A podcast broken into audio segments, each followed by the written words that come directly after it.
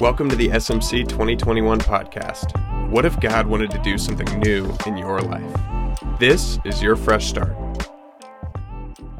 Hey guys, my name is Dave Edwards and I'm on staff with Stumo at the University of Arizona. If you want to know what God has to say about drugs and alcohol, you've come to the right place. Before we jump in, I want to tell you a little bit about myself. I grew up in Houston, Texas, and my whole entire life, I dreamt of being a Texas Longhorn. Problem is, they didn't accept my application. I didn't get in. And so I did what every Texan does when they don't get into the University of Texas. I took my talents to Fayetteville, Arkansas, and I became a Razorback. Woo pig, baby. I spent a few years in Arkansas, had the time of my life, graduated, got married, came on staff with Stumo, and moved all the way across the country to Tucson, Arizona. Now, I'm not here to brag, but I'll just tell you this there is nothing better to get, than getting to live in a place where it is sunny 360 days a year. I love getting to live in Arizona. Hey, back in my college days at Arkansas, I was a Lambda Chi. I had the time of my life. And, and I remember when I was a pledge, I met our president who was a Christian, and I met a couple other guys who were Christians. And because of them, I became extremely interested in growing in my faith in college. But at the same time, I loved to be the life of the party. So I came to SMC, sat in your seat, and felt this massive tug of war in my heart because I wanted to follow Jesus, but I knew that I had built my persona around being the guy who goes hard at the parties. I was the guy who blacked out and ended up on Snapchat stories. I was the guy who spent an entire summer stoned on pot brownies. You know, Lambda Chi gives an award to the best pledge each semester. I was the guy who would have won the award for the most useless pledge. When I was a pledge, I loved to party. It was how I felt connected socially. It was what I looked forward to during class. But when I came to my first SMC, I had the same problem that many of you are facing today. My problem was I, I wanted to follow Jesus, but I was afraid that if I followed him, I'd be an outcast. I'd be left out of all the fun, and I'd graduate feeling like college was a massive flop. Maybe you're feeling the same way as me. If so, I want you to know that it makes perfectly good sense that you feel that way. You've heard a little bit from me about why I drank in college. So now I want to let y'all discuss together. Why do people drink in college? You know, I've gotten to talk to a bunch of different students over the years. I've gotten to hear a bunch of different opinions, and I feel like I've kind of narrowed it down to a few different reasons why it seems that most people drink in college. Number one is belonging. You want to belong. You want to feel like you're part of the uh, of the it crowd, right? You want to be connected socially. The truth is nobody wants to be left out. You don't come to college to get left out. You come to college to build relationships. And on top of that, if you open up any social media outlet and you see that you're being left out, it feels terrible. So people drink so that they can belong. Another reason why people drink is is to deal with stress or even boredom which makes a ton of sense, right? 2020 has been an extremely stressful year. And for a lot of people, it's been pretty boring as well. If you've gotten locked down and been forced to stay in your fraternity or sorority house for two weeks, three weeks in a row, you can get pretty bored.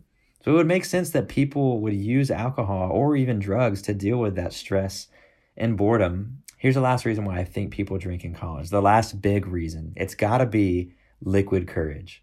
Think about it. You're at the party, you look across the room, you see that girl who's a 10, and your stomach drops. You need a little bit of extra help. So, what do you do? You get some liquid courage and then you go say, What's up? Everyone has an opinion on drugs and alcohol. And interestingly enough, so does God. God has an opinion on drugs and alcohol. Why does his opinion matter? First reason, he loves you more than you can measure. Psalm 103 says, for as high as the heavens are above the earth, so great is his steadfast love toward those who fear him. If God loves you more than you can measure, you can bet that his opinion matters. Why else does his opinion matter? Because God is the king and God is the creator. You open up the Bible to any page and you see that, that God is the king over all creation because he's the one who created it. So it would make sense that the king's opinion matters. And finally, third reason why God's opinion matters is he is totally trustworthy. I would encourage you, if you have a hard time trusting God, I would encourage you to open up Psalm 119. It's the longest chapter in the entire Bible, and just read it over and over and over again. It talks about how God is trustworthy, and everything that he tells us is trustworthy. So that's why his opinion matters. Another question though, why does God tell us anything about drugs and alcohol? Why doesn't he just leave us to make up our own opinion? Here's why. Because as a loving father, he cares about every area of our lives. He knows that we want to belong, that we want peace when we're stressed out, and that we want a memorable college experience. He knows where we can find those things that we desire. And because he loves us, he tells us the truth about drugs and alcohol in his word. So the golden question is what does God's word say about drugs and alcohol? Well, let's get into it. What does God's word say about drugs and alcohol? Drugs and alcohol won't satisfy you, but God satisfies you forever. That's the first thing that God tells us. Drugs and alcohol won't satisfy you, but God satisfies you forever. Let me ask you a question. How would you feel if someone told you that you couldn't smoke weed or drink any alcohol, not a single drop, in the spring semester? If you told me my freshman year that I couldn't smoke weed or drink any alcohol, I would have been ticked off. See, for me, drugs and alcohol were my go to. They're what I went to when, when I wanted to have fun, when I wanted to relax, when I wanted to just chill out with the boys. It's what I relied on for happiness. Have you guys ever heard of Dan Bilzerian? For those of you who don't know him, he's basically he's the guy who guys at the University of Arizona want to be. He's ripped, he's got tons of money, and he spends his time partying in Vegas, playing poker, racing fast cars, and blowing stuff up. There was actually a guy in the Bible who lived just like Dan Bilzerian just to see what it would be like. The guy was named King Solomon. And if you read his story, you learn a few things about him. You learn that he was extremely successful. He made almost $900 million in a single year. You'd learn that he had 700 wives and 300 concubines. On top of all that, you would learn that King Solomon partied his face off. So here's what he said He said, I said to myself, Come on, let's try pleasure. Let's look for the good things in life. I tried cheering myself with wine. I think that's most of us when we get to college. We can't wait to find the good life, and we're told that drugs and alcohol is exactly where we'll find it. But look what he says next. The next thing he says is this But that also proved to be meaningless. That's not what we're expecting when we get to college. We're expecting the good life, not meaningless. So, what gives? What's the problem? What we're learning from Ecclesiastes, which is where these, these uh, verses are from, is that even though drugs and alcohol promise to give us the good life, they don't deliver. When I got to college, I decided I was going to be the guy who was drunk or high every chance I got. I wanted the good life. And I think Proverbs 23 really describes my life at that point. Check it out with me. It says this Who has anguish? Who has sorrow? Who is always fighting? Who is always complaining? Who has unnecessary bruises? Who has bloodshot eyes? Now, as you read that, you probably think, wow, I want none of those things. Sorrow, always fighting and complaining, unnecessary bruises. That sounds lame. Here's the person who gets that kind of life. The next verse It is the one who spends long hours in the taverns trying out new drinks. That's who I was. The party guy. I was the guy who was always drinking. When you live that way, you inevitably end up with more difficulty, worse relationships, more complaining, and some unnecessary bruises. It reminds me of a pledge trainer at the University of Arizona. He was one of the most feared guys on campus because he was always down to fight, especially when he was drinking. Friday mornings, whenever I was in the rec working out, I'd see him walk in either with a black eye or a bruised wrist or cuts up and down his arms, arms and legs from a fight that he had been in the night before. Every single time we talk on those Friday mornings, he'd say the same thing Bro, I'm just so hungover. Does that sound like the good life to you? Proverbs 23 then says this Don't gaze at the wine, seeing how red it is, how it sparkles in the cup, how smoothly it goes down. For in the end, it bites like a poisonous viper, it stings like a viper. Don't gaze at the wine, seeing how red it is, how it sparkles in the cup, how smoothly it goes down. For in the end, it bites like a poisonous snake, and it stings like a viper. I don't know if you've ever been, been bitten by a poisonous snake, but what this is saying is that when you drink too much, it messes you up. You get sick, you get a headache, you vomit, and you pass out, just like if you had been bitten by a poisonous snake. Proverbs 23 goes on to say this You will see hallucinations and you'll say crazy things. I think we've all been there before when we've been drunk. You will stagger like a sailor tossed at sea, clinging to a swaying mast. Guys, you know what it's like when you go into the bathroom when you you've been drinking a bunch and you know you're at the urinal and and you're you're going to pee and you just start swaying back and forth. That's exactly what this is talking about. It then says, and you will say, They hit me, but I didn't feel it. I didn't even know it when they beat me up. When will I wake up so I can look for another drink? We can be honest here. Getting drunk and going crazy at a party can be fun in the moment, no doubt, no question about it. But over time, that fun starts to wear off. We start doing the same exact things over and over and over again.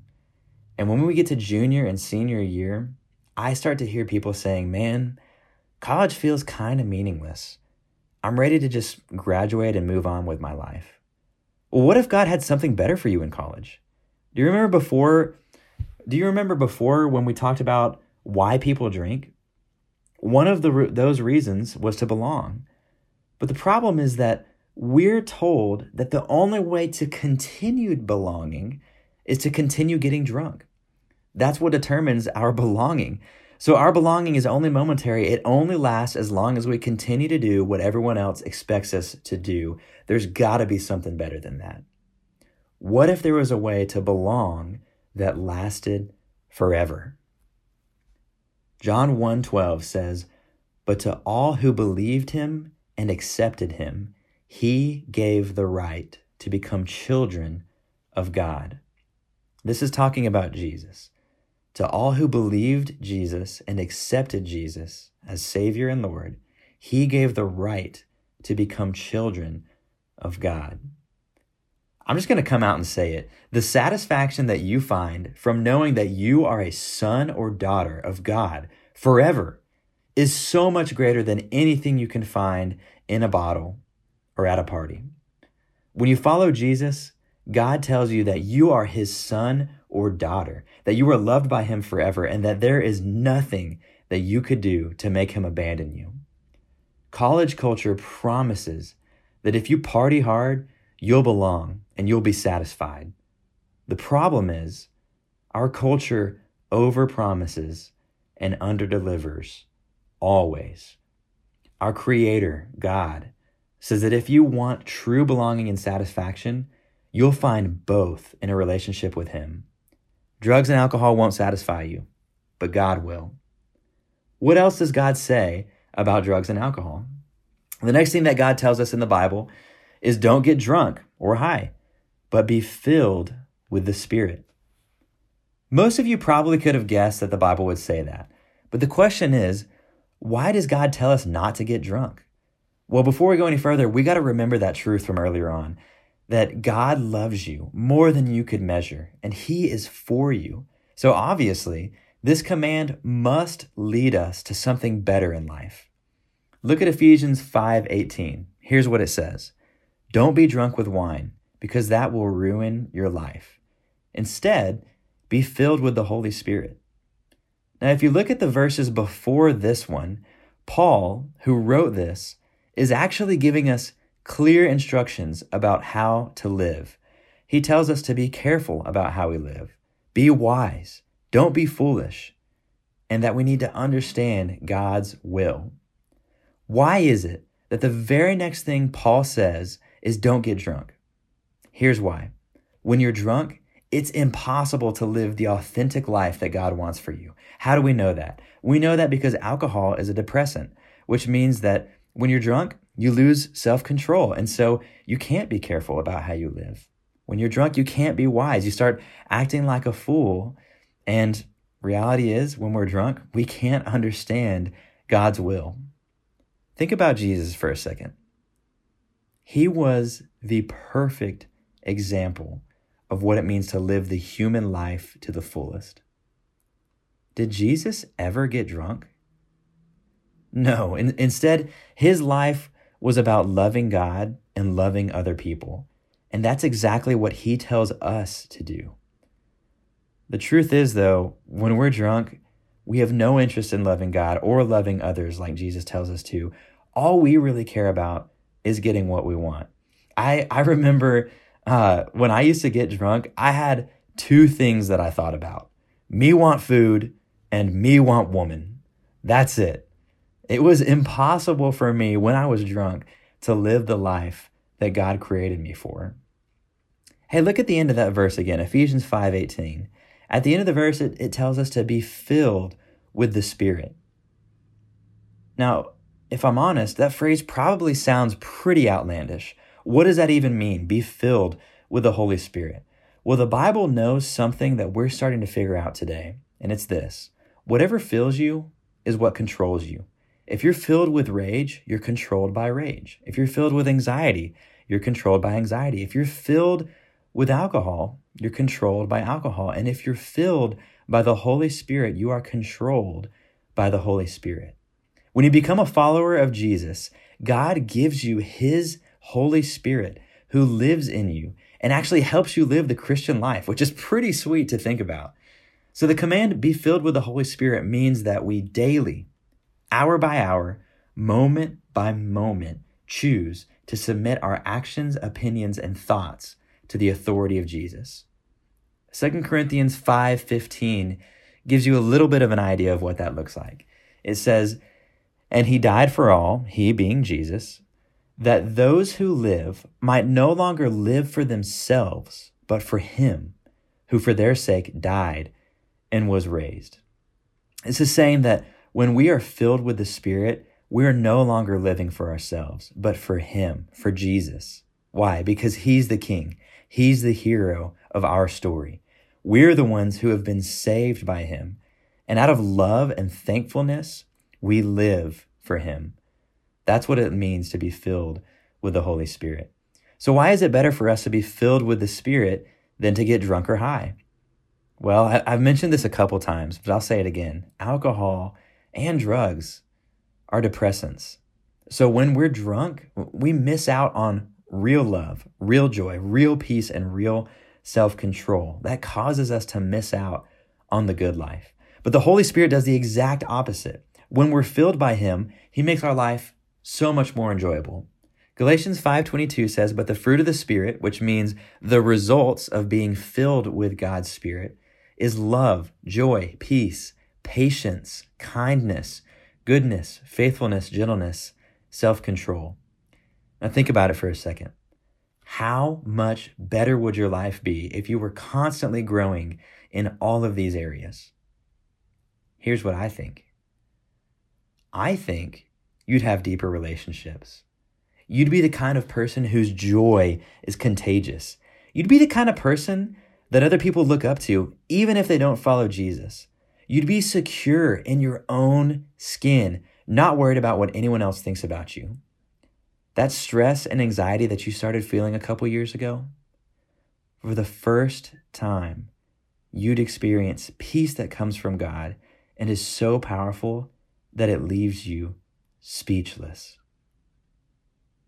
Whether you're a follower of Jesus or not, you can probably agree that the life I just described sounds like a life worth living. God doesn't tell us not to get drunk because he wants to keep us from the good life. He tells us not to get drunk because he knows that being drunk keeps us from the good life. The Bible tells us that alcohol won't satisfy us, but God does.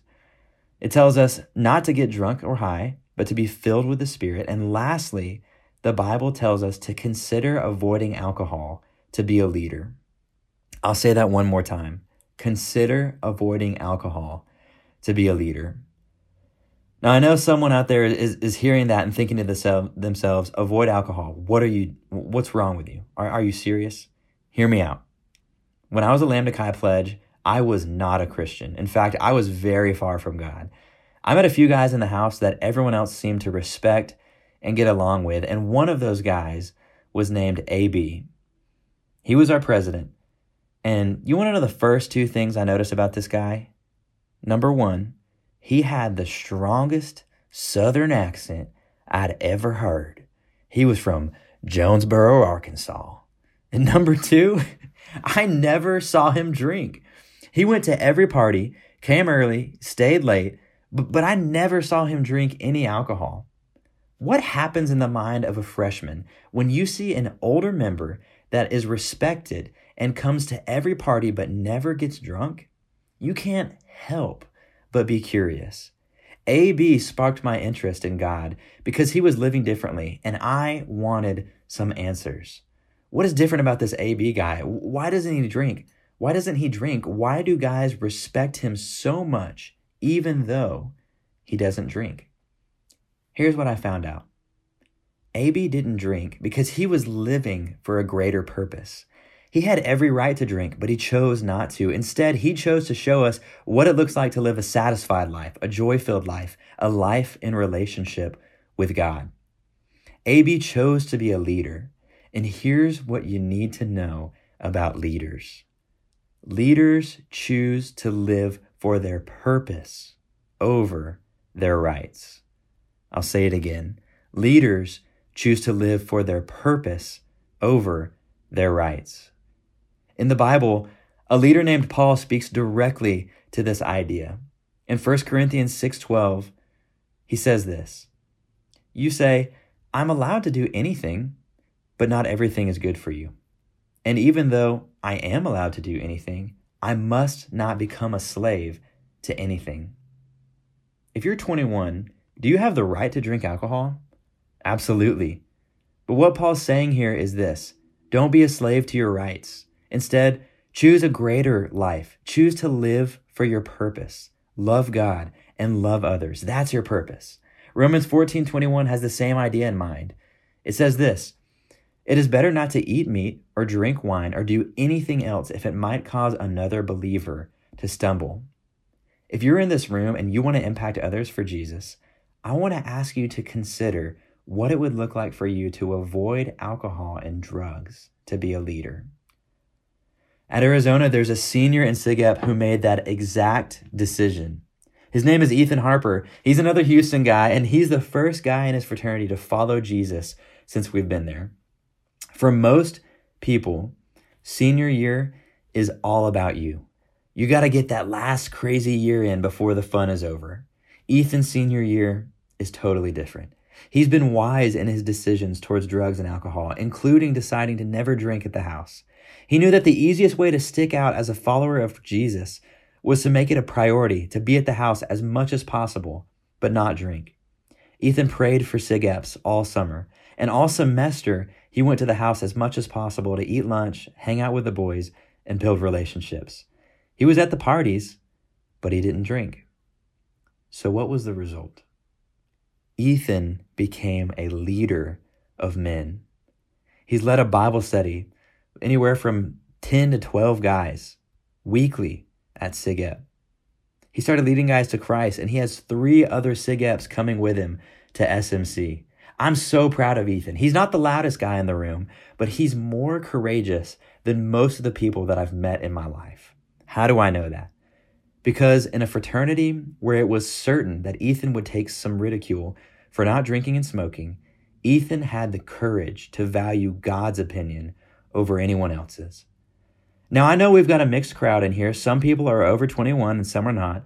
but I want to give you some practical ideas about what this looks like in real life. For me, when I became a Christian, I wasn't 21 yet. So I completely avoided alcohol until I turned 21 because I knew it was illegal for me to drink. And I had been, I had a pretty long track record of being controlled by drugs and alcohol. And I didn't want anything to get in the way of me getting closer to God. So when I turned 21, here's what I decided. I decided I would go to the parties at Lambda Chi, but I would never drink alcohol at the frat house. Why? Because I was surrounded by guys who were struggling. They were really, truly struggling with drugs and alcohol.